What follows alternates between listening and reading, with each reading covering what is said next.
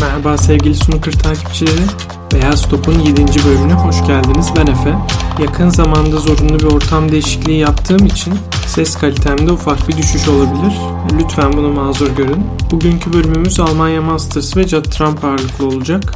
İsterseniz vakit kaybetmeden hemen konumuza geçelim. Öncelikle şunu söylemek istiyorum. Almanya Masters benim için gerçekten çok özel bir turnuva. Geçtiğimiz sene Berlin'e basın elemanı olarak gitmiştim. Almanya Masters'taki medya ekibiyle beraber bir hafta geçirme fırsatı buldum. Bir yandan turnuvayı takip ettim. Bir yandan oyuncularla tanışma fırsatı buldum. Dürüst olmak gerekirse hayatımda geçirdiğim en iyi haftalardan biriydi. Malum durumlar olmasa bu sene de orada olabilirdim aslında. Umuyorum hayatımızdaki bu yeni düzen çabucak sona erer ve en azından seneye tekrar Almanya Masters'a dönebilirim. Turnuvanın bu sezon yurt dışında düzenlenecek ilk etkinlik olması planlanıyordu. Fakat sonradan sıkılaştırılan tedbirlerle beraber o da Milton Keynes'e boyun eğmek zorunda kaldı. Her sene olduğu gibi bu sene de Almanya Masters'ın eleme aşamaları yaklaşık 2,5 ay önce tamamlanmıştı. Burada oynanan iki maçla beraber 128 oyuncu 32'ye düşmüştü. Elenenler arasında Neil Robertson, Mark Selby, Mark Allen ve Mark Williams gibi yıldızlar da vardı. Bunun yanında Ronnie O'Sullivan uzun yıllardır Avrupa'daki etkinliklere katılmıyor. Dolayısıyla o da ana tabloda yer almayan isimlerdendi. Bir son dakika sürpriziyle Masters'ta final oynayan ve son dönemde çok formda olan Johnny Higgins'in de testinin pozitif çıkması sebebiyle turnuvada yer alamayacağını öğrendik. Dolayısıyla bu sene turnuva daha başlamadan birçok yıldızdan mahrum kalmıştı. Eleme aşamalarında bir maksimum seri inşa eden, bir denemesi de 113'te kalan Sean Murphy'den beklentiler büyüktü. Fakat Sean Murphy ilk turda turnuvaya veda etti. Onunla beraber İskoç oyuncu Steven Maguire de elendi. Bu sonuçların ardından ikinci turda ilk 16'dan yalnızca 4 tane sporcu kalmıştı. Zaten bunların iki tanesi final oynadı. Şu andan itibaren ağırlıklı olarak bu oyunculardan bir tanesiyle alakalı konuşacağız. O isim de tahmin ettiğiniz üzere Judd Trump. Bu turnuvada Judd'ın final yolculuğu hayli meşakkatli oldu diyebiliriz. Bunun kaynağı da karşısındakilerden ziyade kendisiydi aslında. Çünkü Judd bu turnuvada bir türlü o alışıldık standardına çıkamadı.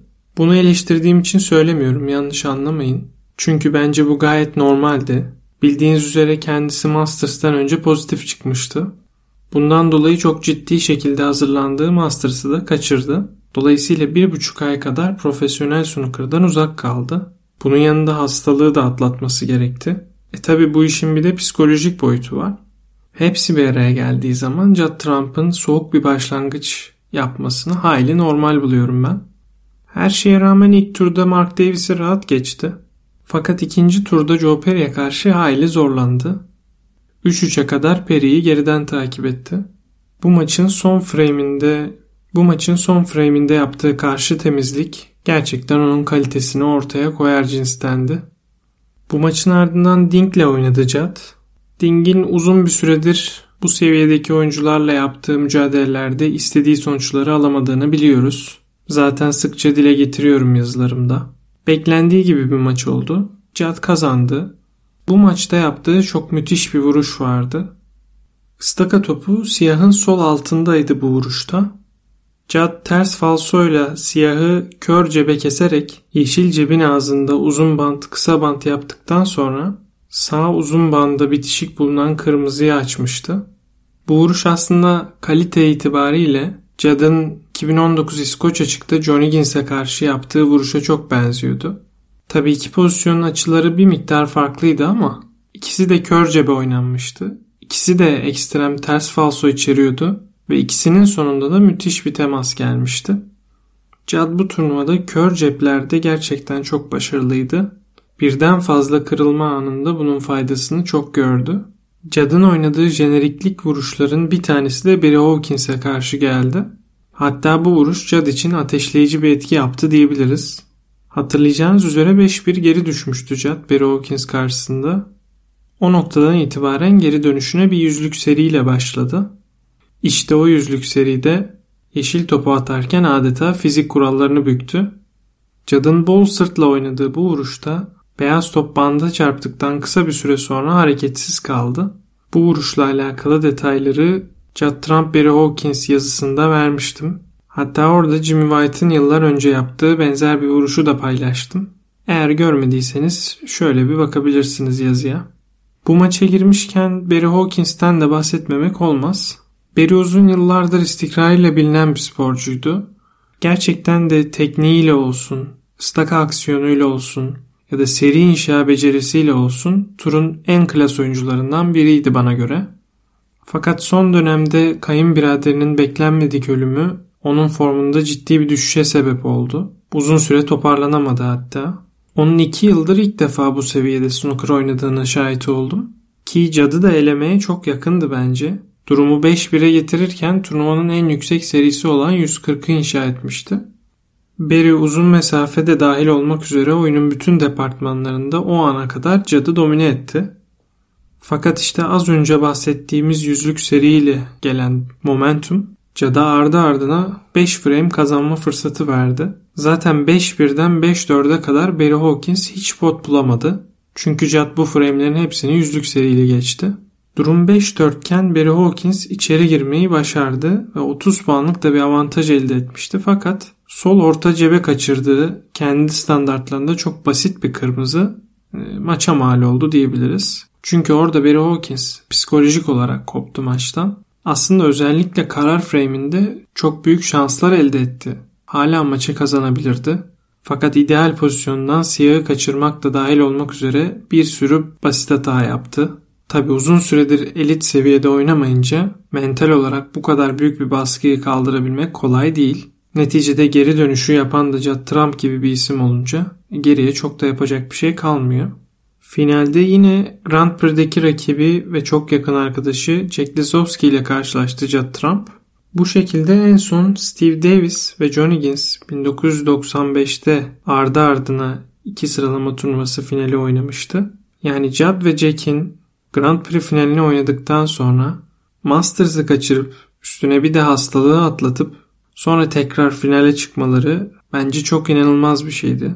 Tabi muhtemelen bunda favori olabilecek isimlerin çok erken veda etmesinin de payı vardır. Kabul etmek lazım ki bu turnuvada ortalık biraz boş kaldı. Oyunla alakalı konuşacak çok fazla bir şey yok. Zaten çok farklı bir skor oldu. Cihat müthiş oynayarak mı kazandı derseniz hayır öyle değil. Aslında Jack de fırsatlar buldu.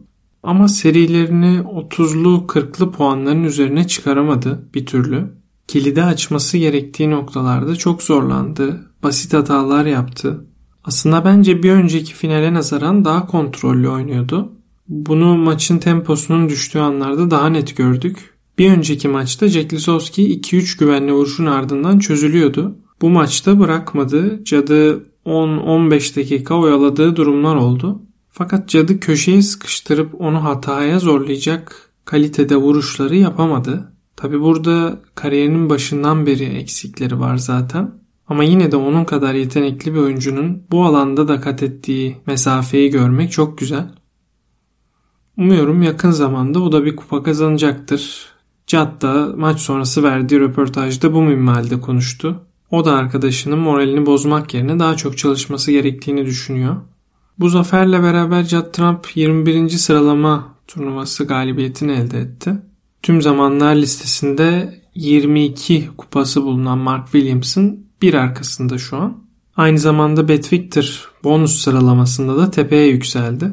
Hatırlayacaksınız geçen sene gerilerden gelip son turnuvada Neil'in elinden almıştı bu ödülü Cebeli Tarık'ta. Çünkü Neil Robertson virüsten dolayı Cebeli Tarık'a katılmayı reddetmişti. Bu sene Avrupa serisinin 4 yerine 6 turnuvası var. Bunların 3'ünü geride bıraktık. Ee, Avrupa Masters, Şampiyonluk Ligi ve Almanya Masters'tan oluşuyordu bu bölüm. Önümüzdeki süreçte ise Shootout, Galler Açık ve Cebel Tarık Açık oynanacak. Cada röportajda 150 bin sterlin değerindeki bu çeki yeniden kazanmayı isteyip istemediği soruldu. Cad da bu soruya istiyorum ama shootout'a katılacak kadar değil dedi. Yani dolayısıyla Cad Trump 4 Şubat'ta başlayacak olan shootout'ta yer almayacak. Kendisi bence şu an çok mantıklı biçimde turnuva seçiyor. Shootout gibi şans faktörünün çok yukarıda olduğu bir turnuva için enerji harcamak istemiyor. Tabi bu işin oyuncu tarafı. Biz snooker severler tarafından bakıldığı zaman Bence shootout gayet eğlenceli bir format. Ben her sene ilgiyle takip ediyorum. Yeni yeni sporcular tanıma şansımız oluyor bazen shootout'ta. Bu sene de bu gerçekleşecek. Rebecca Kenna isminde bir kadın sporcu ilk defa profesyonel maç oynayacak. Kendisi kadınlar turunun önemli isimlerinden bir tanesi. 12 kez kadınlar dünya şampiyonu Ryan Evans da turnuvada olacak. Bunun yanında Ken Doherty, Alan McManus, Jimmy White gibi simge isimleri de izleyeceğiz. Genç oyuncular da olacak, yıldızlar da olacak. Yani bir turnuvada görmek isteyebileceğiniz herkes shootout'ta olacak. Bir de herkesin herkesi yenebildiği, turnuva herkesin herkesi yenebildiği özel bir formatta oynandığı için izlemesi gerçekten çok keyifli olacak. Tüm maçlar tek frame. Dolayısıyla ara ara hiç adını dahi duymadığınız oyuncuların maçlarına göz atmanızı tavsiye ederim. Bu sayede çok ilginç yeni oyuncular tanıma fırsatı bulabilirsiniz. Özellikle gençleri izlemenizi kesinlikle tavsiye ediyorum. Shootout'tan sonra normal formattaki ilk turnuva Galler açık olacak. World Snooker Galler açığı Galler'de düzenlemek istiyor. Hatta bunun için yeni bir mekan ayarlandı. Bu plan başarılı olacak mı göreceğiz. Bir sonraki bölümümüz de Galler açık başladıktan bir gün sonra yayında olur diye tahmin ediyorum. İsterseniz bugünlük yavaş yavaş noktayı koyalım. İsterseniz bugünlük noktayı koyalım. O zamana kadar görüşmek üzere. Hoşçakalın. Snooker'la kalın.